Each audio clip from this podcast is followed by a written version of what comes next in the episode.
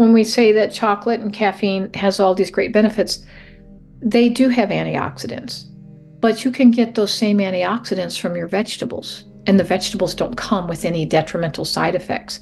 Caffeine is not giving you antioxidants, it's the bad thing. So why would we eat something that's got bad in it to get some good because it's got it's got good and bad in it?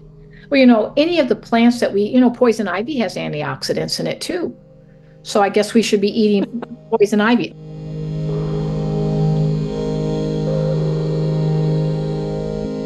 Hello and welcome back to the You're Great podcast with your host, Unique Hammond. I am so excited. I got to sit with my mentor and my friend, nutritionist, biochemist, Karen Hurd. She's back on the podcast talking about perimenopause, thinning of hair, working out, supplements, you know, all of those controversial things that we love to tackle here in the eating for health lifestyle. And not to say that any of it's wrong, obviously. I do believe in the nuance and the individuality of each human body and what the human body needs as we are the custodians of our own health.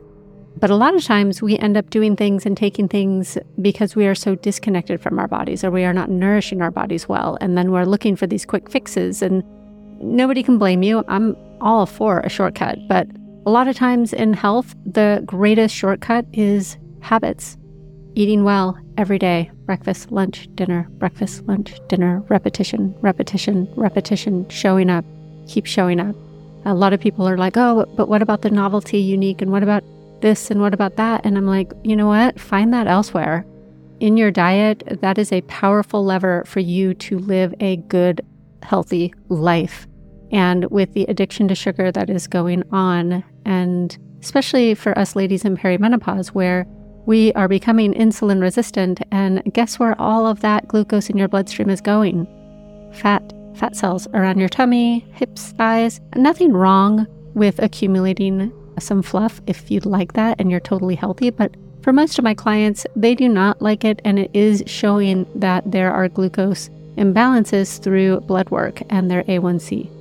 So, you know, all that to say that really locking in a healthy way of eating a variety of things, getting enough protein, healthy fats, and lots of fiber for a healthy gut microbiome is incredibly supportive not only to gut health but heart health as well. A lot of satiety comes from eating enough fiber. So, anyway, we get into all of it today and obviously just adore Karen and it's always wonderful to sit and chat with her. It, I feel like I'm talking to my bean celebrity, you know people are always like, oh, unique. I, I feel like I'm talking to a celebrity talking to you. And that's how I feel talking to Karen. So now you know. I also wanted to mention that my 12 week program starting January 12th will be a 12 week live bean protocol that I will be teaching and guiding and community and recipe sharing and support to really help you begin to build those important habits, that repetition breakfast, lunch, dinner, breakfast, lunch, dinner. It anchors the body. It anchors the body in calm. It anchors the body in nutrients, which we need in this stressful lifestyle. And Karen Hurd will be in the course talking to the group. So if you've ever wanted to connect with Karen live, this is the opportunity for you to connect with her in a Q&A format to get all of your questions answered. She generously allowed me to book her time so please join us. You can find more info on my website at you'regreat.com. And I hope to see you inside the course. And I hope you enjoy this wonderful podcast with Karen Hurd.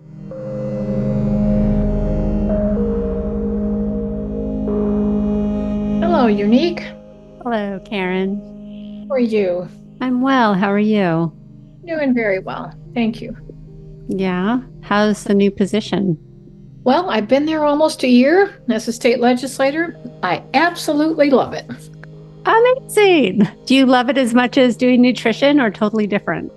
It's totally different. I love it just as much. Oh, that's so great. You're so, such a multi talented person. It's been very good. so. Oh, that's wonderful. How do you keep up with everything? Seriously. Well, I feel great. You know, you know, you've got the title of it on your podcast you know, you're great. I feel great. I am I am able to do a lot of things and so I I love it. So that, Deep wealth of knowledge with eating well. It's really the bottom line, isn't it? Mm-hmm. Yeah.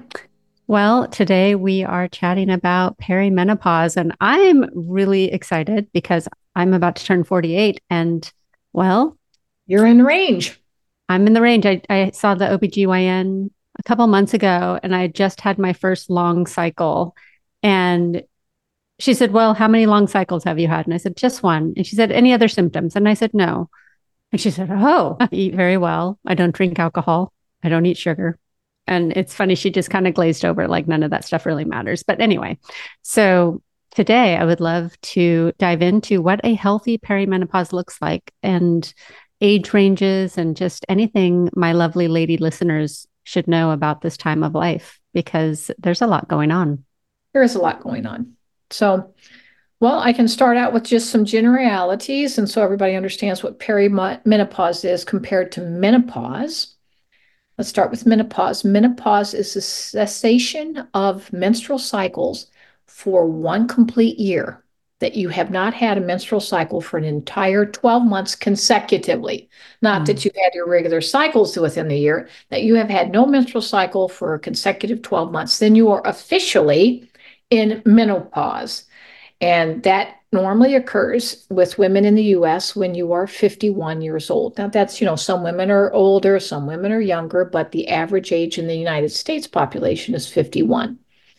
Now, leading up to menopause, there is a five to up to 10 year process mm. of getting to this place where you didn't have a period for a whole year in a row. And in this process, in five years is very common, but some women it goes all the way out to 10. So you could start when you're in your early 40s, that your periods will become irregular. Sometimes there will be long periods of time before your next menses. Menses is the period. Sometimes there are these time length is very short. You may have just had your period and then you're going, now you're having another one. It's just like I just finished one last week and now I'm starting another one. Sometimes the periods are really sparse and there's hardly any bleeding at all. Sometimes you will be bleeding through constantly. It's just like I just stood up from sitting down. I just changed my pad or whatever you're doing. And then I just stood up and then I had a gusher, you know, and, and it just all came out. And then it's just like, I want to stain on the chair. My clothes are stained, you know, and it's, you know, and it, and it doesn't matter. You wear double pads, tampon and double pads. And, you know, it's just like, and then you think, oh, what's the matter with me? There's something wrong. I have cancer. No, you don't. Welcome to perimenopause. Why is it such a wild bunkin bronco? Well, what is going on there? it's, it's because of the change of responsibility, the organs all have our glandular our these are endocrine glands. They're glands that produce hormones for us. They all have a very unique function. And the ovaries in a woman have the unique function of producing estrogen and progesterone for a woman. And that estrogen and progesterone is what dictates a menstrual cycle. Prior to becoming a full grown woman it's called menarche. So prior to menarche, you have a gland that is making estrogen for you so that you're a little girl versus being a little boy because you think like because girls think different than boys. Have ever noticed that? They really do. Even little girls think different than little boys. Hormones are what are dictating that. Estrogen for a pre-menarche female is made in the adrenal glands not in the ovaries. The ovaries are not mature. They're not producing anything prior to that menarche. And menarche happens, unfortunately, it's happening earlier and earlier. It's supposed to happen somewhere originally around age 16. Then it got backed up to 14, 12 year olds come, and now it's 11 and even 10 year olds are beginning their period. This is ridiculous. It's because of the American diet, and it just creates a large amount of estrogen because we're eating foods that create large amounts of estrogen. But Prior to menarche, when you began a menstrual cycle as a teenage girl, estrogen was being produced. There was no progesterone being produced. Progesterone is not produced anywhere in the human body except by the ovaries and then the placenta when you're pregnant. That's the only I, two places. Can I ask a question about is is the estrogen made in the adrenals before you get your period? Is it still an estradiol, which is the fertility one, or is it a different it's version? a different there are five different estrogens. So Whoa. So it's a different estrogen, okay. but it's still an estrogen. Right. So it's not the strong estradiol. So you have the adrenal glands making this for you. You're a little girl then your ovaries, you go through growth spurts and the ovaries grow and then they mature and then the ovaries begin to produce the estrogen and subsequently the progesterone after this the when you enter the luteal phase and you start to produce progesterone. It's after the egg erupts from the sac and the ovary, then that corpus luteum, that yellow body place where the egg was, it erupted from there. Then that party ovary, that little place from which the egg erupted, begins to produce progesterone. And then it it will produce progesterone until you, it's usually about two weeks, but it depends upon the woman, it depends upon your hormones. Then the progesterone will stop. And then when the progesterone stops, then here comes your period. So it's to thicken, cause a, a, blood lining to thicken in the uterine walls, what the progesterone is doing. And the more and more progesterone you have, the more and more blood lining you'll have. And then when it's cut off, if there is no fertilized egg, then the body says, no fertilized egg. Okay, shed the lining. The progesterone stops, gone progesterone, and then the lining sheds. And that shedding of the blood lining is our period. So, estrogen, though, is what ripens the egg. And until you have an egg erupt out of the ovary from that little follicle, there will be no progesterone made. Unless, of course, you become pregnant, then the placenta itself will make progesterone for you. So, we have estrogen being produced by the adrenal glands. Then you go through menarche. Now, estrogen is produced in the ovaries, a different kind, very much stronger estrogen, and you become a childbearing woman so that you can you can go through the years, the decades that we go through of having menstrual cycles and all of that that comes with it. Then there comes a time that the ovaries grow old and they're saying, I know that I've been producing estrogen since you were 12, 14, 11, whatever age you went through menarche. And now you are in your late 40s or your early 40s. Remember, I gave you a five to 10 year range, and the average age is 51 when you have had no period at all for one year. And the ovaries say, I've been working for decades now, and I'm a little tired and I'm wearing out. And there is a certain lifespan of, of gland. It says, I'm going to not be able to produce as much estrogen. So it's trying to produce estrogen, it's trying to respond to the pituitary gland, which is sending out stimulating signals saying, produce estrogen. We have to have a menstrual cycle. She's gonna, you know, we got to bear children, you know the ovaries become fatigued and then they don't produce as much or consistent. That's like a spurt, you know, spurts here and then, oh, we're exhausted, can't do anymore. Okay, here's a little bit more estrogen. Okay, I'm exhausted now. I got to rest for, you know, several weeks before I can try to give you another little shot of estrogen. And so the ovaries then do an inconsistent job of producing estrogen. So then there's still a signal coming from the pituitary saying we got to have a certain amount of estrogen in the bloodstream because if we don't, then this woman is going to turn into the bearded lady at the circus. You know, she's going to lose her femininity.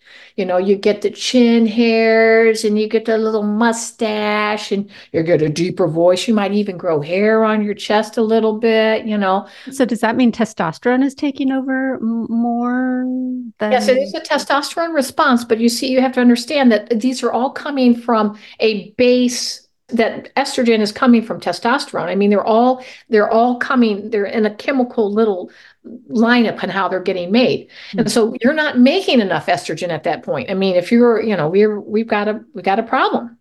And so you have to have some gland in your body that's going to produce estrogen for you to maintain your femininity when your ovaries are giving up the ghost. And guess what gland it goes back to? The same mm-hmm. gland that you had when you were pre-menarche, when you were a little girl. And so you go back to the adrenals having to produce that estrogen for you to maintain your femininity. But here's the problem you have gone through decades. You're not a little girl now that has lived 10, 12, 14 years and hopefully in a good situation and not stressed out. If you did in a bad situation, you'll find out that you'll have bad periods and you may have delayed periods and you're going to have all kinds of problems there. Yes, I remember your story. Yes. but through the years, when you have your estrogen has been produced by these ovaries on and on, you've also probably gone through some stressful situations. Maybe you lost your job. Maybe you had financial pressures. Maybe you had children, trouble with the family, whatever. We all have stresses in our life. Well, when we're under stress, we have to produce stress hormones, which are coming from the adrenal glands. They're not estrogen, they're not testosterone. They're called epinephrine and norepinephrine. Other words, adrenaline. That's adrenaline and noradrenaline are the old terms, but we just call it adrenaline collectively. Whenever you're stressed, you're going to make a large amount of adrenaline. So the adrenal glands after decade and decade and decade of being stressed because you have to rise to the occasion to do this and that oh no we have trouble over here and troubles on the horizon out there and everything is a mess the adrenals become fatigued. And we already see it in our society. We have people suffering from anxiety and depression. That is clear sign that your adrenals are under the gun. They are really working super hard for you. So they, as the decades have gone forth, now you're entering, just about to enter your fifth decade, and you're you got this five, ten year, and your your your ovaries are flagging. They're dying on you. They're not going to be able to produce this for you anymore. So who has to pick up the load? The adrenal glands. And the adrenal glands get the signal from the pituitary and say, hey, but, hey, adrenals, we got a problem here. Ovaries are giving up the ghost. You know, she's getting old, you know, and you know how old people get when they, yeah, she's giving up the ghost. So now you are going to have to take up the responsibility because the ovaries, we have to keep this woman a woman. You know, we don't want her to turn into the bearded lady at the circus. And so you need to start producing estrogen. And the adrenals go, what? Produce estrogen? I just want to inform you of something pituitary. I have been stressed to the max with trying to get out enough epinephrine and norepinephrine. Oh, and by the way, I had to do some corticosteroids and aldosterone. Should I tell you the other hormones that I had to make? And this lady has not given me a break because she's been eating sugar all her life. She's been drinking caffeine. She's been using perfumes and fragrances. She's been using, she's been doing every single thing she could possibly do wrong. And my job has been extremely difficult. And you're expecting me to make estrogen jump in a lake. yeah, estrogen is the low man on the totem pole, people. That's exactly it. It's like I got priority order and you're the last one on the list. And so, sorry, I'm not going to make the estrogen. Hmm. I'm just not going to do it. Hmm. And so then you don't have the estrogen being made. You got the little spurts from the from the ovaries that are doing their dying throes and then when you don't have enough estrogen, then you have all these problems with depression and headaches and dry vagina. And, you know, just this is miserable that, you know, I feel like crying all the time. You just run through all the premenopausal symptoms. Well, it's because you don't have enough estrogen. And so, what's the problem? As far as should we whip the ovaries and say, come on, no, there's they're dying. They're, we're not going to be recovering. They only have a certain lifespan, and that's the end of their lifespan.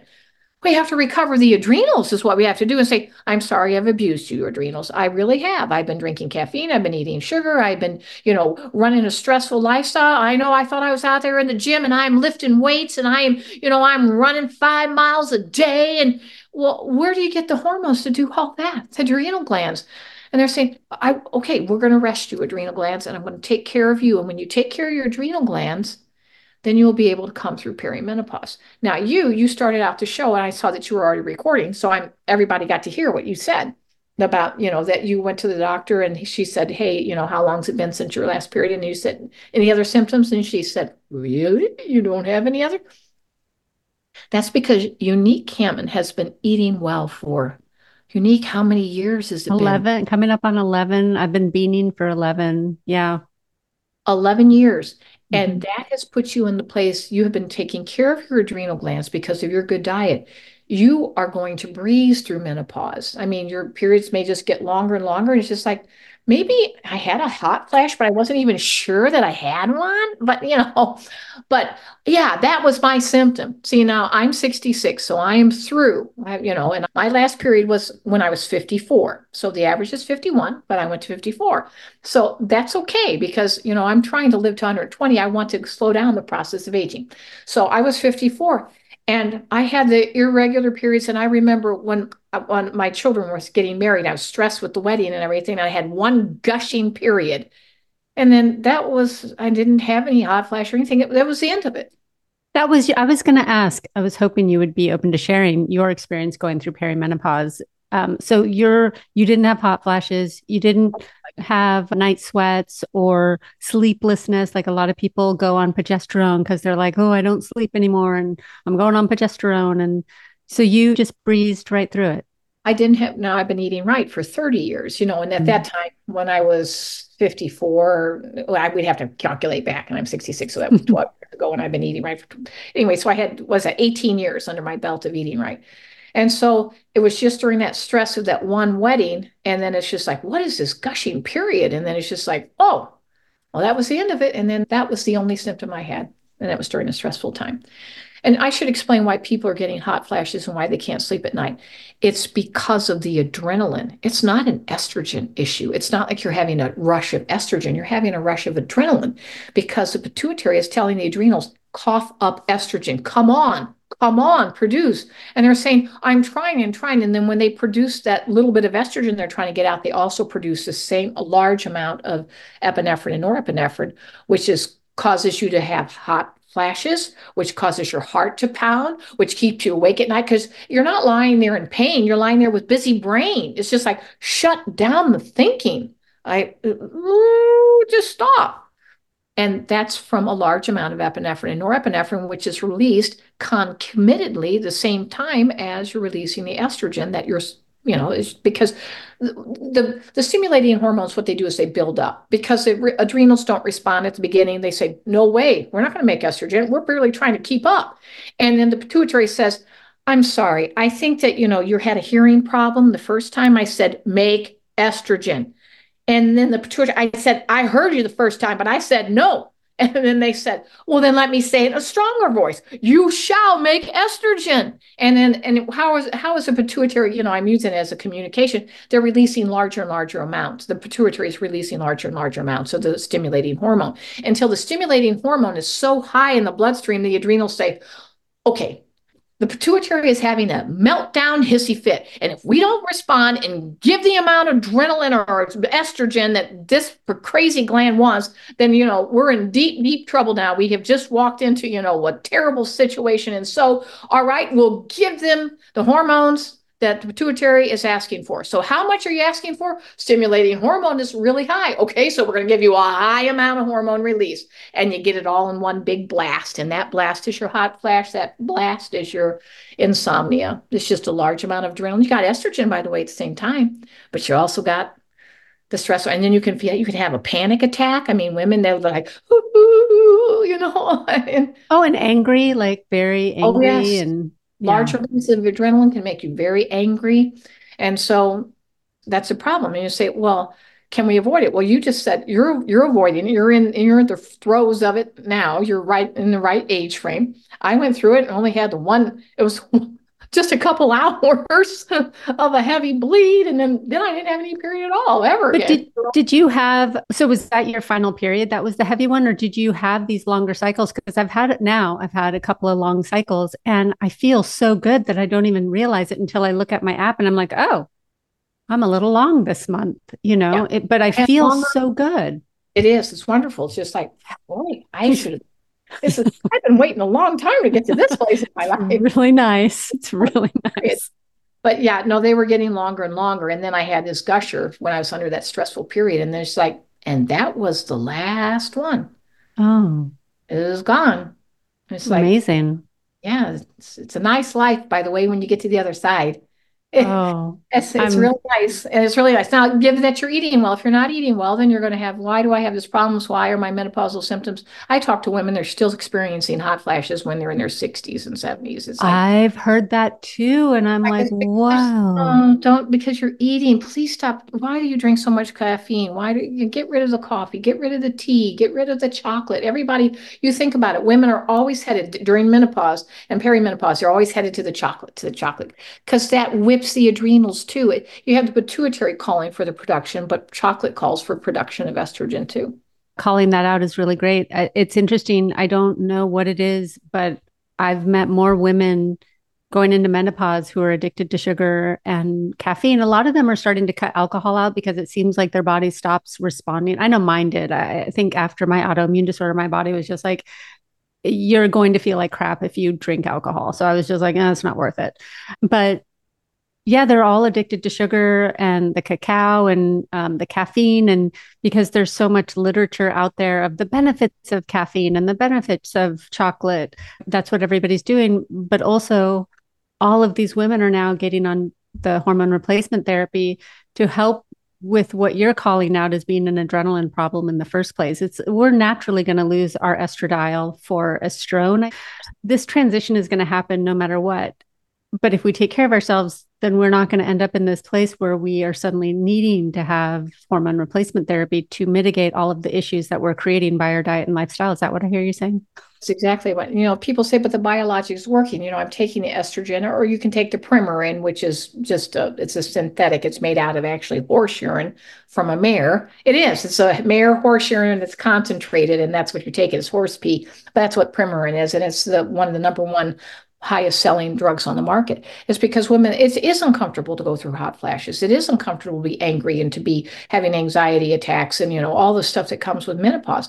But it's we aid ourselves into this condition. And the way the estrogen works is if you're supplying the estrogen by taking it on a patch transdermal or you know by a pill or however you're you're getting it that estrogen is in the bloodstream. So the so the pituitary stops calling for the large release that they're not saying i said adrenals produce more. No it's like oh the estrogen's there. I don't have to you know get on my high horse and you know do the screaming fits at the adrenal glands. And so the adrenal glands are not producing any extra adrenaline so you're not getting the the hot flash. Always a hot flash is excess adrenaline. You're not getting the anxiety or the anger fit because that's all excess adrenaline. And so there's no call for it because there's the estrogen in the bloodstream so there's you don't get the stimulus to the adrenal glands. But there is a big you say, well, then wow, then everybody should be on supplemental estrogen. There's a really big problem with that, is that it is a major cause of cancer. Well, hormones are hormones, synthetic hormones. Even I believe what I understand is even bioidentical hormones are still synthetic, but hormones are carcinogenic. So our own hormones, right? Many women have breast cancer. hormones are carcinogenic. And when we have too many of them, that's what's creating the cancer. So we're taking a certain amount, a number of milligrams per every single day. It never changes. But the amount of estrogen that a woman needs changes by the moment. So it's a, it's not even like, well, tomorrow I'm going to have a day where I'll need more estrogen. Well, first of all, you wouldn't even know that, you know. Your body knows that though. And so we are giving a straight, even amount every single solitary day. And some days you don't need that much because that day your ovaries did produce maybe more. Remember, they're in spurts, they're in the dying throes. And so maybe you didn't need any. And that pituitary knows it because it's telling you by the second how much estrogen you need. And so then you are overtaking estrogen. You're, and when you get too much estrogen, you're looking at the estrogen fed cancers then breast cancer is the most common among them. And then you say, What happened to me? Why did this occur to me? Well, this is. I, I, don't, I don't say, well, what did you expect to happen? Because people don't know. Unique, you know this that you're in this you're in the same business that I'm in. People don't know. They they just don't know that this is the consequence, and so that's why it's so important to get the information out there. Yeah, this is exactly what's to be expected. So yeah, And well, I think it's it's in the landscape we're in now where they kind of debunked one of the biggest papers on women taking hormone replacement therapy because they were women in their late 60s and they were they already had other health issues. So I think that they've kind of thrown that whole paper not out, but there's a resurgence of the love of hormone replacement therapy again. I see it everywhere. I I went to a weekend with a doctor and 90% of the retreat was spent talking about the wonders of hormone replacement. And it's interesting because if you have, let's say you have eaten yourself into a place where your body is in revolt and you're you're angry, dry vagina, you're not sleeping, and that's making you even more on edge. And then this little patch comes along and, and it helps all these symptoms. You can see how this woman would uh, feel so thankful and have all of this relief to have her life back because she's just living like a modern woman, right? We're all living modern women, but what I really am trying to do is educate at least the people that I come into contact with, as I know you are, is that if you give yourself some runway where you clean up your diet and you start eating well, that you can mitigate a lot of these hormonal issues that are coming up at this time of life. I mean, I might have had a warm flash. I don't even know. You know, that's how much I'm not bothered by the transition that my body is going through at the moment. And I feel the transition because I feel the shift in I just feel the shift. It's a subtle shift of of my body almost like going into a different mode. Like i'm less interested in working all the time. I'm more interested in downtime and, and reading and doing things for myself. You know I, I came out of the fast lane when i was sick with crohn's but i just feel a downshift. I also feel less less tolerant of bullshit i guess you know, like before I'd grin and bear it. Now I'm like, no, no. so I feel these shifts, but I don't, I sleep well. I have great energy all day long. I love my food. You know, so many people say, and I'm sure you hear this too oh, but coffee has all these great benefits and chocolate has all these great benefits. And, you know, what about moderation? And I would say that our body's health is reflecting why it doesn't work. Would you agree with that? I definitely agree with that. You know, when we when we say that chocolate and caffeine has all these great benefits, they do have antioxidants. But you can get those same antioxidants from your vegetables. And the vegetables don't come with any detrimental side effects. Caffeine is not giving you antioxidants. It's the bad thing. So why would we eat something that's got bad in it to get some good because it's got it's got good and bad in it? Well, you know, any of the plants that we, you know, poison ivy has antioxidants in it too. So I guess we should be eating poison ivy. By the way, don't anybody eat poison ivy. You will become deathly ill. Okay. Please this don't. Is a mistake. But I mean, because but it anything that is coming from a plant is going to have antioxidants in it. So we say, see, isn't that wonderful? But it's coming with detrimental things too. So you we have to say, could I get those same antioxidants from something that doesn't have anything in it that's detrimental. Of course you can. All kinds of things that we're eating. That's what all our, our vegetables are about. I think that we inherently know a lot of this. Like everybody inherently knows you shouldn't be eating a lot of sweets or any sweets at all. We all know that. But if we could find an excuse, you know, then it's just like, yeah, yeah, yeah, because we like to, t- we're addicted to it. Sweets are addictive. Caffeine is very addictive. And so we just want it more. And the only way you can get through those addiction is to avoid it completely. You can't even dabble in it because if you dabble in it, ask anybody you know, just dabble in a little and then you're right back in there, whole hog, you know, just chowing down because it's very, very difficult. It's very strong psychological and physiological pull once you eat sweets or do the caffeine. Yeah, most of my clients have to get pretty black or white about it just to just to change the way our taste buds are working or expecting or something. I it's funny because I go to bed at night excited for breakfast in the morning and it's beans and greens and you know and it's like it's so funny that that's what I'm excited about these days. It's just like that sense of nourishment. It's very exciting to me. Know, whereas maybe sugar and all of that would have been excited to me at some point in my life. Right now, feeling great is the best thing in the world. It's just the best uh, and there's nothing I would trade it for and there's no sugar, there's no sense of lack, there's no sense of this is where I get my like my pleasure comes from food. It's like, no, my pleasure comes from living a good life. That's where it comes from. And I've heard you say that before. And I just love that so much because it's so true. It's like, oh, yeah. You know, you asked me at the beginning, how can I do the both things I'm doing? Because I love it. I have tremendous energy and I love my life. I love being a state legislator. I love being a nutritionist. I'm finishing my master's degree in public health at the same time. I love that.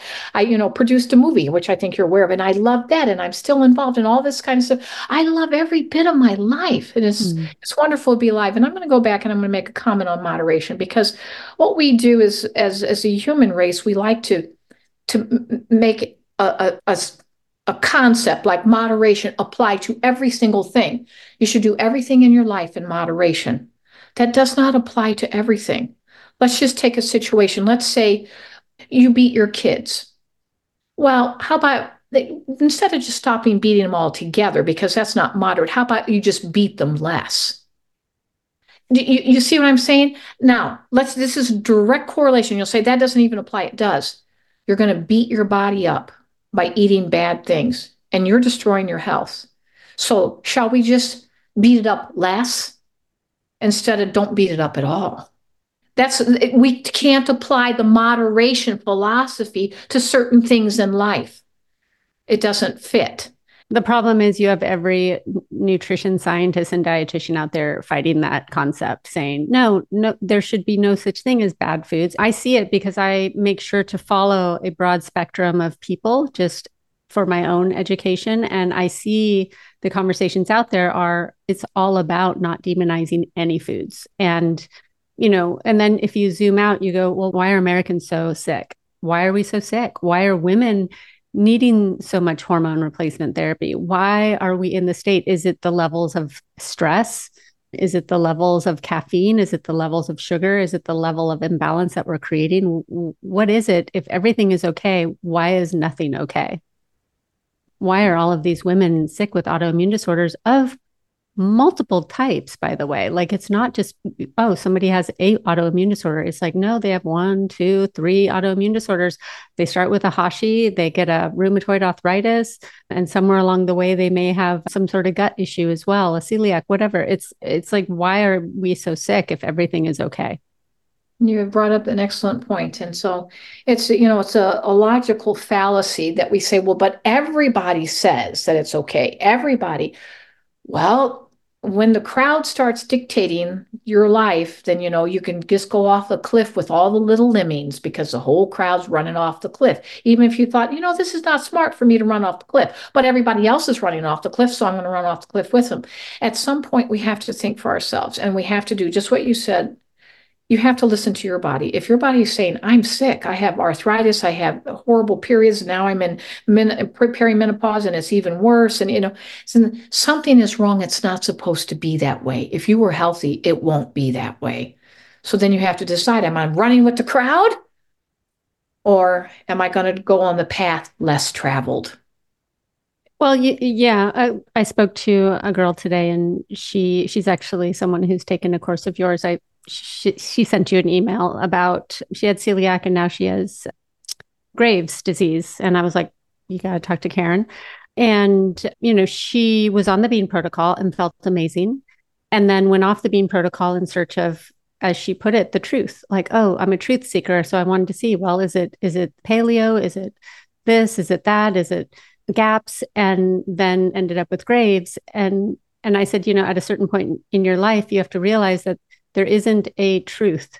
There is your truth and your and you being connected to your body you together create that truth of what is truly right for you. And it may have nothing to do with the popular diets or protocols or or people that you even respect what they're saying may be right for them and that's why they're so passionate about it. But it's really uh, figuring out what's right for you.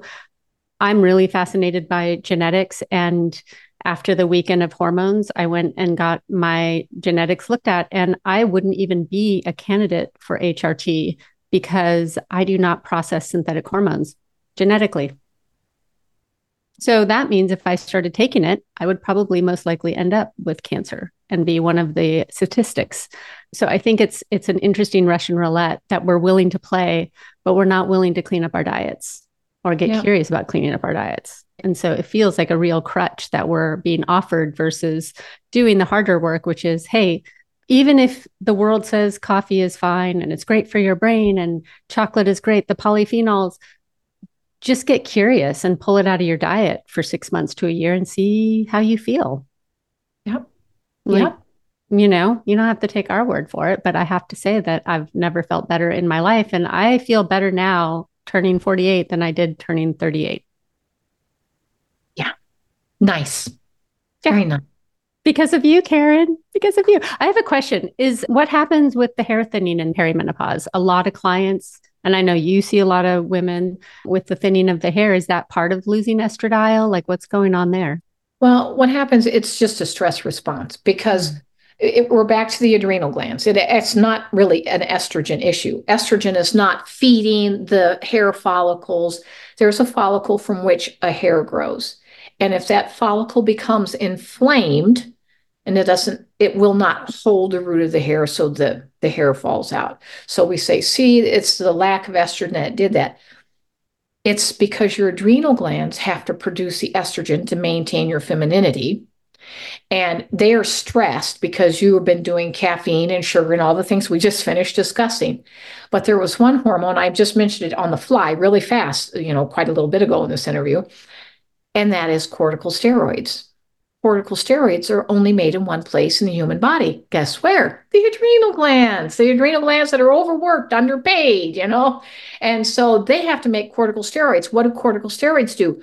Reduce the inflammation in your body. So when you have a hair follicle, because we we have, I mean, you know, you think, well, it's just a hair follicle, but yeah, you put caps on. I mean, there you can get inflammation anywhere in the human body. If it becomes even slightly inflamed, you're going to lose that hair, falls out.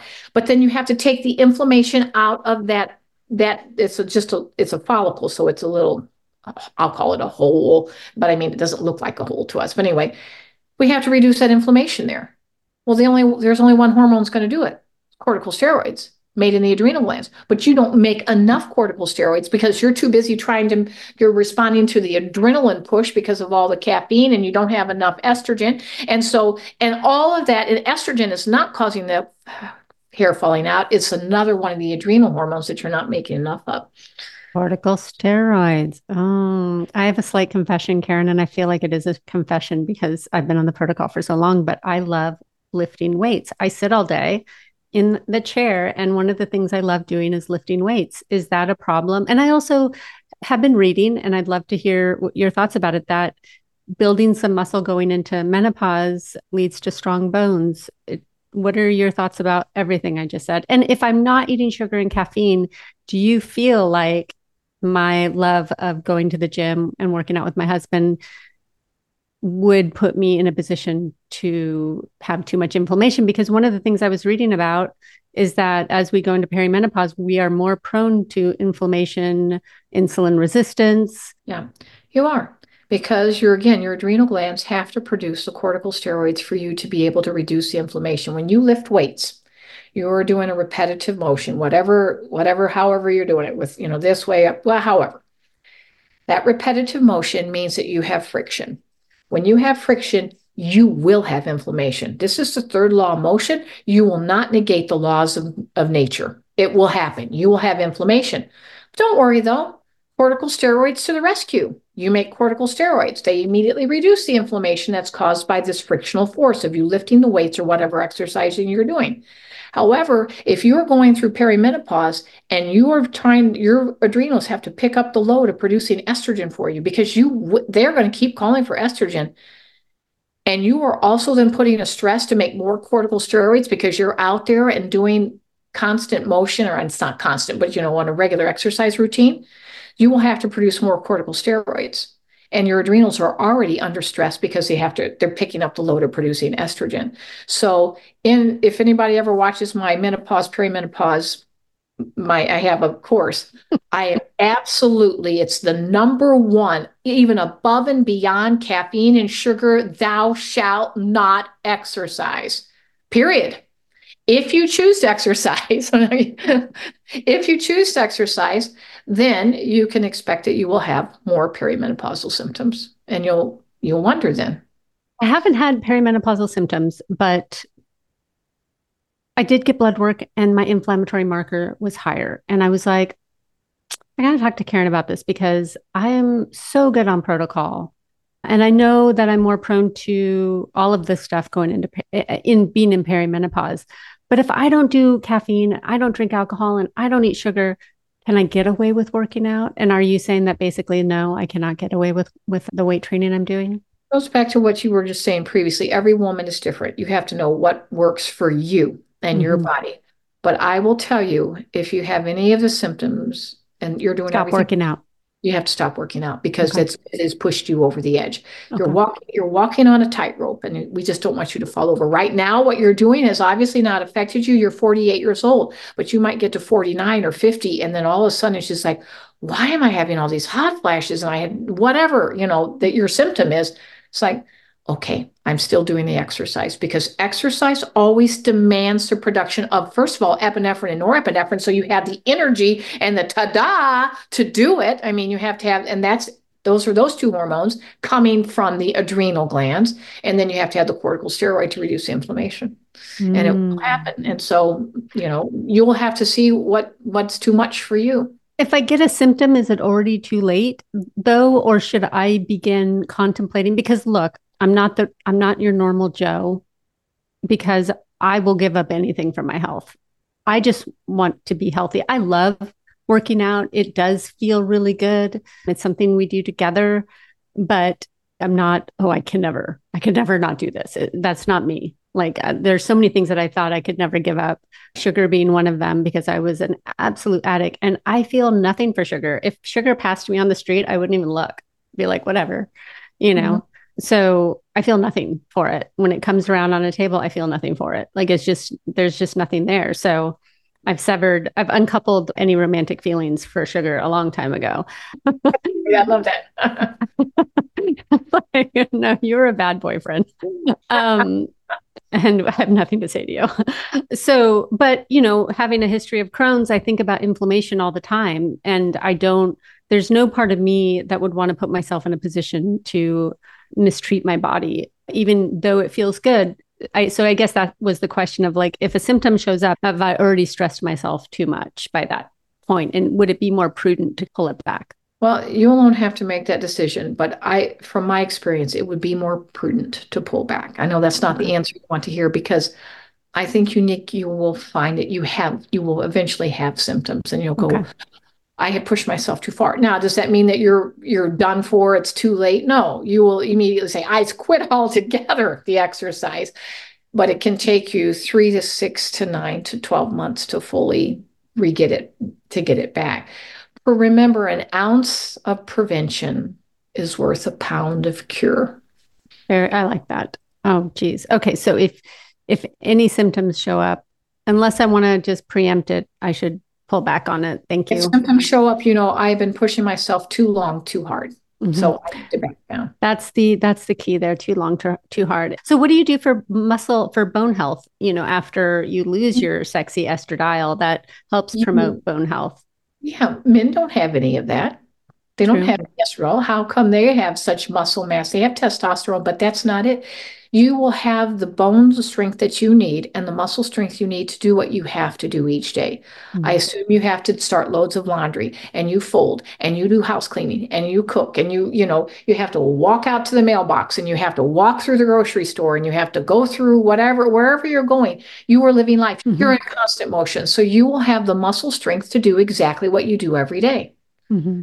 You know, I have, I, when my, I had twin grandsons and so when they were babies, I mean, I would carry both those babies every night. I was helping my daughter with them. I would carry both those babies. Man, you should have seen my biceps. I mean, it's just like, wow. Or my daughter, I mean, they're still, they're weighing, those two boys are now like 35, 40 pounds each. She puts one on one hip and one on the other and carries them up the stairs. She's got muscles, but that's because of what she has to do. She's developed those muscles. Now, when those boys are old enough, they don't have to be carried anymore. Then, you know, and they are old enough but sometimes you want mommy to pick you up anyway and carry you when you're five. But but then she will lose that muscle mass but she'll retain the muscle mass that she needs to do whatever that particular her daily chores are at that time. Then what i do every day i walk through the capitol a lot. That's my job. I got to get to senator so and so's office or i got to go over to representative so and so's office or i have to run up to the sergeant of arms or wherever i'm going. And so then you're saying well you're exercising. No i'm living my life you know mm-hmm. just mm.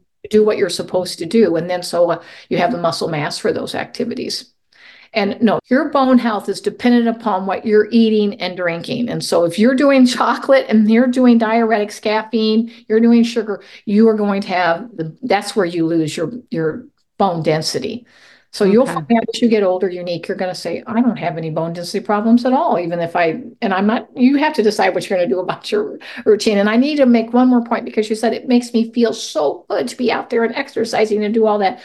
What gives you that sense of feel good? Adrenaline. Got it. I was going to say, tell me the name of the hormone. yeah. You're like, I'm testing you, unique and it is adrenaline. That's why people drink coffee because when you drink coffee, you have the same feeling as when you exercise. It makes you feel great and so sharp and alert and just like I'm on top of the world. It's great. And when you eat sugar, you feel like that too for a while until you get off these things. Then you're going to go through, you know, like, oh, wow, I see what I was doing to myself. It's the mm. same hormonal lift. I see. So I replaced my cup of coffee with a 20 minute workout. I see. I get it. I don't like it. I'm going to have to think about this for a while, but I hear it loud and clear. And I know I can, because I can feel the changes in my body, I, I can feel my body calling for estrogen. If I'm challenging my body by weight training, then two things are competing for the same support at the same. So something, one of the in that equation, something's going to lose. Yeah. And and you, you can be relating to all the people that are listening to this podcast because you're thinking about exercise. They say, "Oh, I wish I could just have to worry about giving up exercise. I'm still trying to get through the caffeine and the sugar." You know, and so they're like, "How could I give up sugar? How could I get?" Well, you went through that 11 years ago when we first started talking, it's like, really? You know. I, remember when you said you will never eat sugar again if you want to stay in remission. I think it was something like that. And I remember being like, oh, I'm eating sugar again. And then it's interesting. I definitely, when I went into remission, I reevaluated all my relationships with food. I revisited sugar. And the funniest thing happened where I was like, I don't want this. I don't want it. I don't want it because what I want more is to not be a burden on my family. Like those years of being sick, I was a person that never wanted to burden anybody. Well, by not taking care of myself, I burdened everybody. My husband, my family, they would see me and I was so skinny when I start when I was working with you before I started working with you and then when I was working with you I was you know down to 90 pounds, five seven. Uh, I was the greatest burden and and I realized as I contemplated moving forward with my life and taking care of myself that I never by my own fork did I ever want to be a burden again, not to myself or to anybody else. And I just wanted to live a good life. And so in that evaluation, it was easy to see the things that didn't serve me. I think a lot of the social health space is talking to healthy people. And to me and you, we see the unhealthy people. And there must be different measures. Everything is not equal, as you said, and there must be different measures, and we must approach our health in different ways if we want to stay healthy, especially if somebody's been sick. I think it's what I see with my clients, and I'm sure you see this is that they get healthy and then they go back to their old habits and get sick again. And then they're surprised, like it didn't stick. It's like, no, you didn't stick. You didn't stick with it. Yep. And and so we are very easy to recreate health issues if we do not take care of ourselves. And I decided I never want to be in that position or put my family in that position or my community ever, ever again, not at not by my own fork. So as I sit here thinking mulling over the working out, I got some thinkings to do. some, yes, yes. You're not a bad girl at all. You're just, you're just a human being and you just this just is another another thing you know whenever we conquer one thing in life then we'll be set to look at the next thing that we have to conquer in life oh, it's, it's a good it's a good reality check and and i do want to say that again is that in perimenopause we are less likely to handle glucose well so having a sugar addiction going into perimenopause and menopause is really tricky. If anybody wants to know why they've got that 15 pounds around their belly, that's most likely it, that slow slide into insulin resistance. Handling, wow, that's so amazing. It just hit me now when you said that is that if your body is calling for estrogen and you're asking it to make corticosteroids at the same time, that's probably one of the reasons why we are more prone to inflammation, easy to hurt ourselves in the gym, easy to tear a ligament. All of these things are easier because we don't have the support of the corticosteroids from the adrenals. Exactly right. Yes, ma'am. You nailed it. My brain been doing some thinking. You got it. it just hit me. Well, well, okay. This lifestyle, this anti-inflammatory, pro supportive hormone not calling for corticosteroids and adrenaline at the same time you're calling for estrogen makes so much sense. Yeah, no, it just boom right there. Okay, so if you are listening and you are losing hair and you don't have any other symptoms, probably look at your workouts. Yes, ma'am. Yes. Mm-hmm. Inflammation. Beautiful. Yeah. I know that I've taken all your courses too, so I should have put that together, but just now it hit me. Uh, um, so. You know, the age ranges are an interesting and, and tricky thing, I think, as well, because some women are going to go into menopause earlier than others, but they wouldn't know it because they're in their late 30s to start thinking that some of their symptoms might be perimenopausal. Is that possible? It's possible. I mean, the average age of menopause is 51. But I mean, you could go through menopause at 48. And if you have a five to 10 year window and you're in the 10 years, well, what's 48 minus 10? Well, you're 38. So it's possible. It's, yeah. You know, so there is a genetic, we can never dismiss genetics because right. they're always genetic. You know, did your mother go through an early menopause? Did your grandmother? Most times people don't know because your grandmother, you know, at least my grandmother never talked about it. My mother Mm-mm. never about it. You know, you just didn't talk about it. No, you didn't talk about. My mom did though, and it was interesting that she did. I think it's because I asked her later in life when we were all adults or something. I was like, she said she went into menopause at 55, so I have it in my head that that's a possibility, but it could be from any female in my family lineage, right? So I'm curious to see at what point I do as well. You know what I'm hearing a lot of is women getting hysterectomies and perimenopause. Is that because they're going into it with such big hormone imbalances that it's leading them to have heavier bleeds all the time? It is. And so and then i mean it's it is it's very it's tiring. I mean if you have heavy bleeds all the time i mean your hemoglobin drops and then when your hemoglobin drops i mean you're tired. And then i mean then you need infusions it depends it has to drop below eight before mm-hmm. you would need you know to have a blood infusion but then you're just tired it's like i can't handle this i can't handle it i just can't you know and their their life is stressed because of other things maybe it's finances maybe it's relationships you know you know what life is like. Just like, I can't have this too. So just cut it out. Just take it away, you know? So mm-hmm. that's yeah. Yeah. The anemia is what happens. Oh, creatine. Everybody's taking creatine. Everybody says it's good for brain health. They're giving it to older people to help with brain health. What are your thoughts? And is there anything in the supplement department that in the last year you've changed your mind about if or anything in the health space is there anything in the health space that you've changed your mind about in the last no, here. everything is just even confirmed. No. So I see no need for if you're going to eat right and you're going to do the, you know, and you ha- it's not I say eat right, it's not just eating the right things. It's not eating certain things. It's not eating the sweets and the donuts and the pies and the chocolate and the rest of it. If you're willing to do that, you don't have to have any supplements. And remember, when you take one supplement, whether it's creatine or name whatever one you want, you're putting in large amounts of something that was usually occurring in very small amounts that we need. And so, how are we going to respond to that? Do not think that we can put something in the human body and the human body will just ignore it. If we don't need it, well, then all the excess will just pee it out or we'll poop it out. You know, it'll go through the mm-hmm. liver, it goes through the kidneys, and we get rid of it. We had no effect.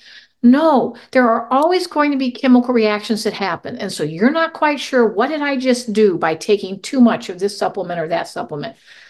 You can't take too much food. You just literally can't because you, you can't eat that much. You can't, you know, you're too full.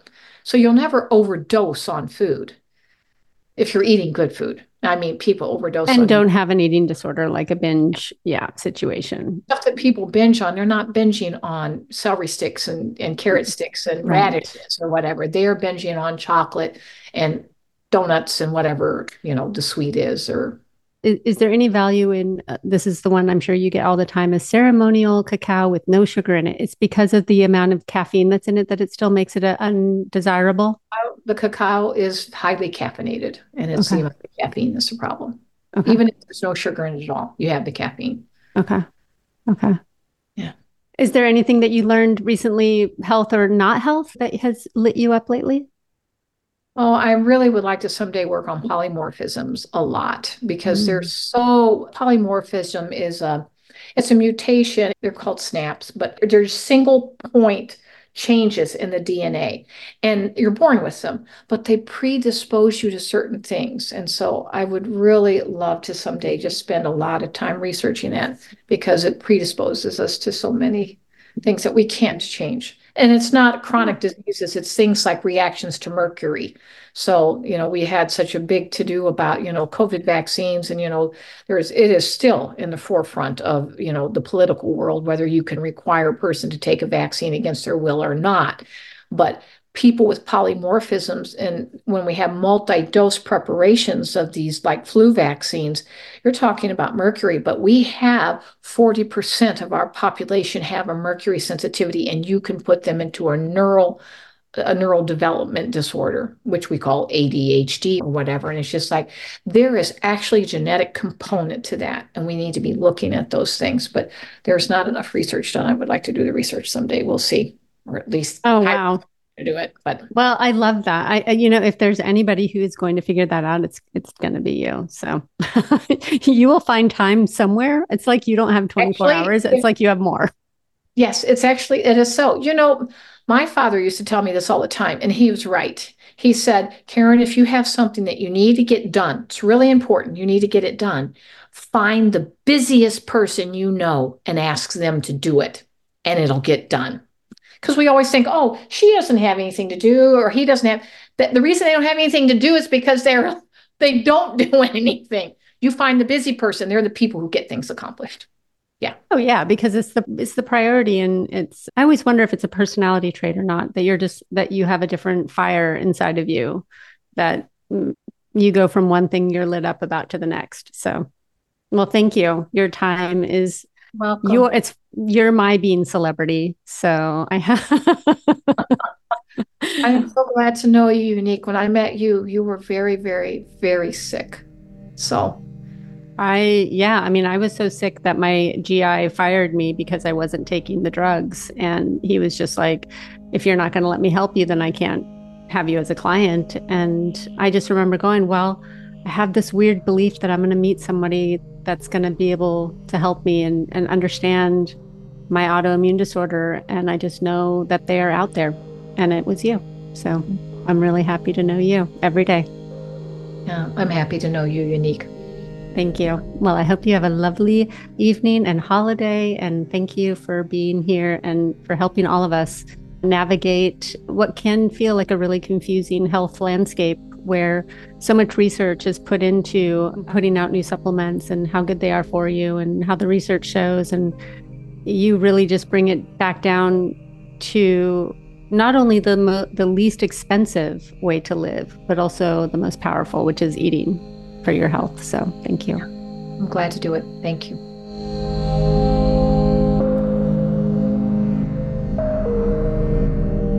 Thank you so much for joining me with my conversation with Karen Hurd discussing perimenopause and all that good stuff.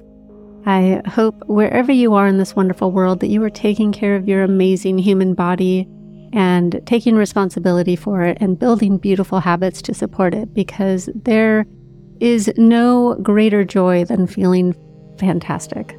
I'm here to tell you that. I feel fantastic and I am grateful every single day to do whatever I can to support my incredible human body.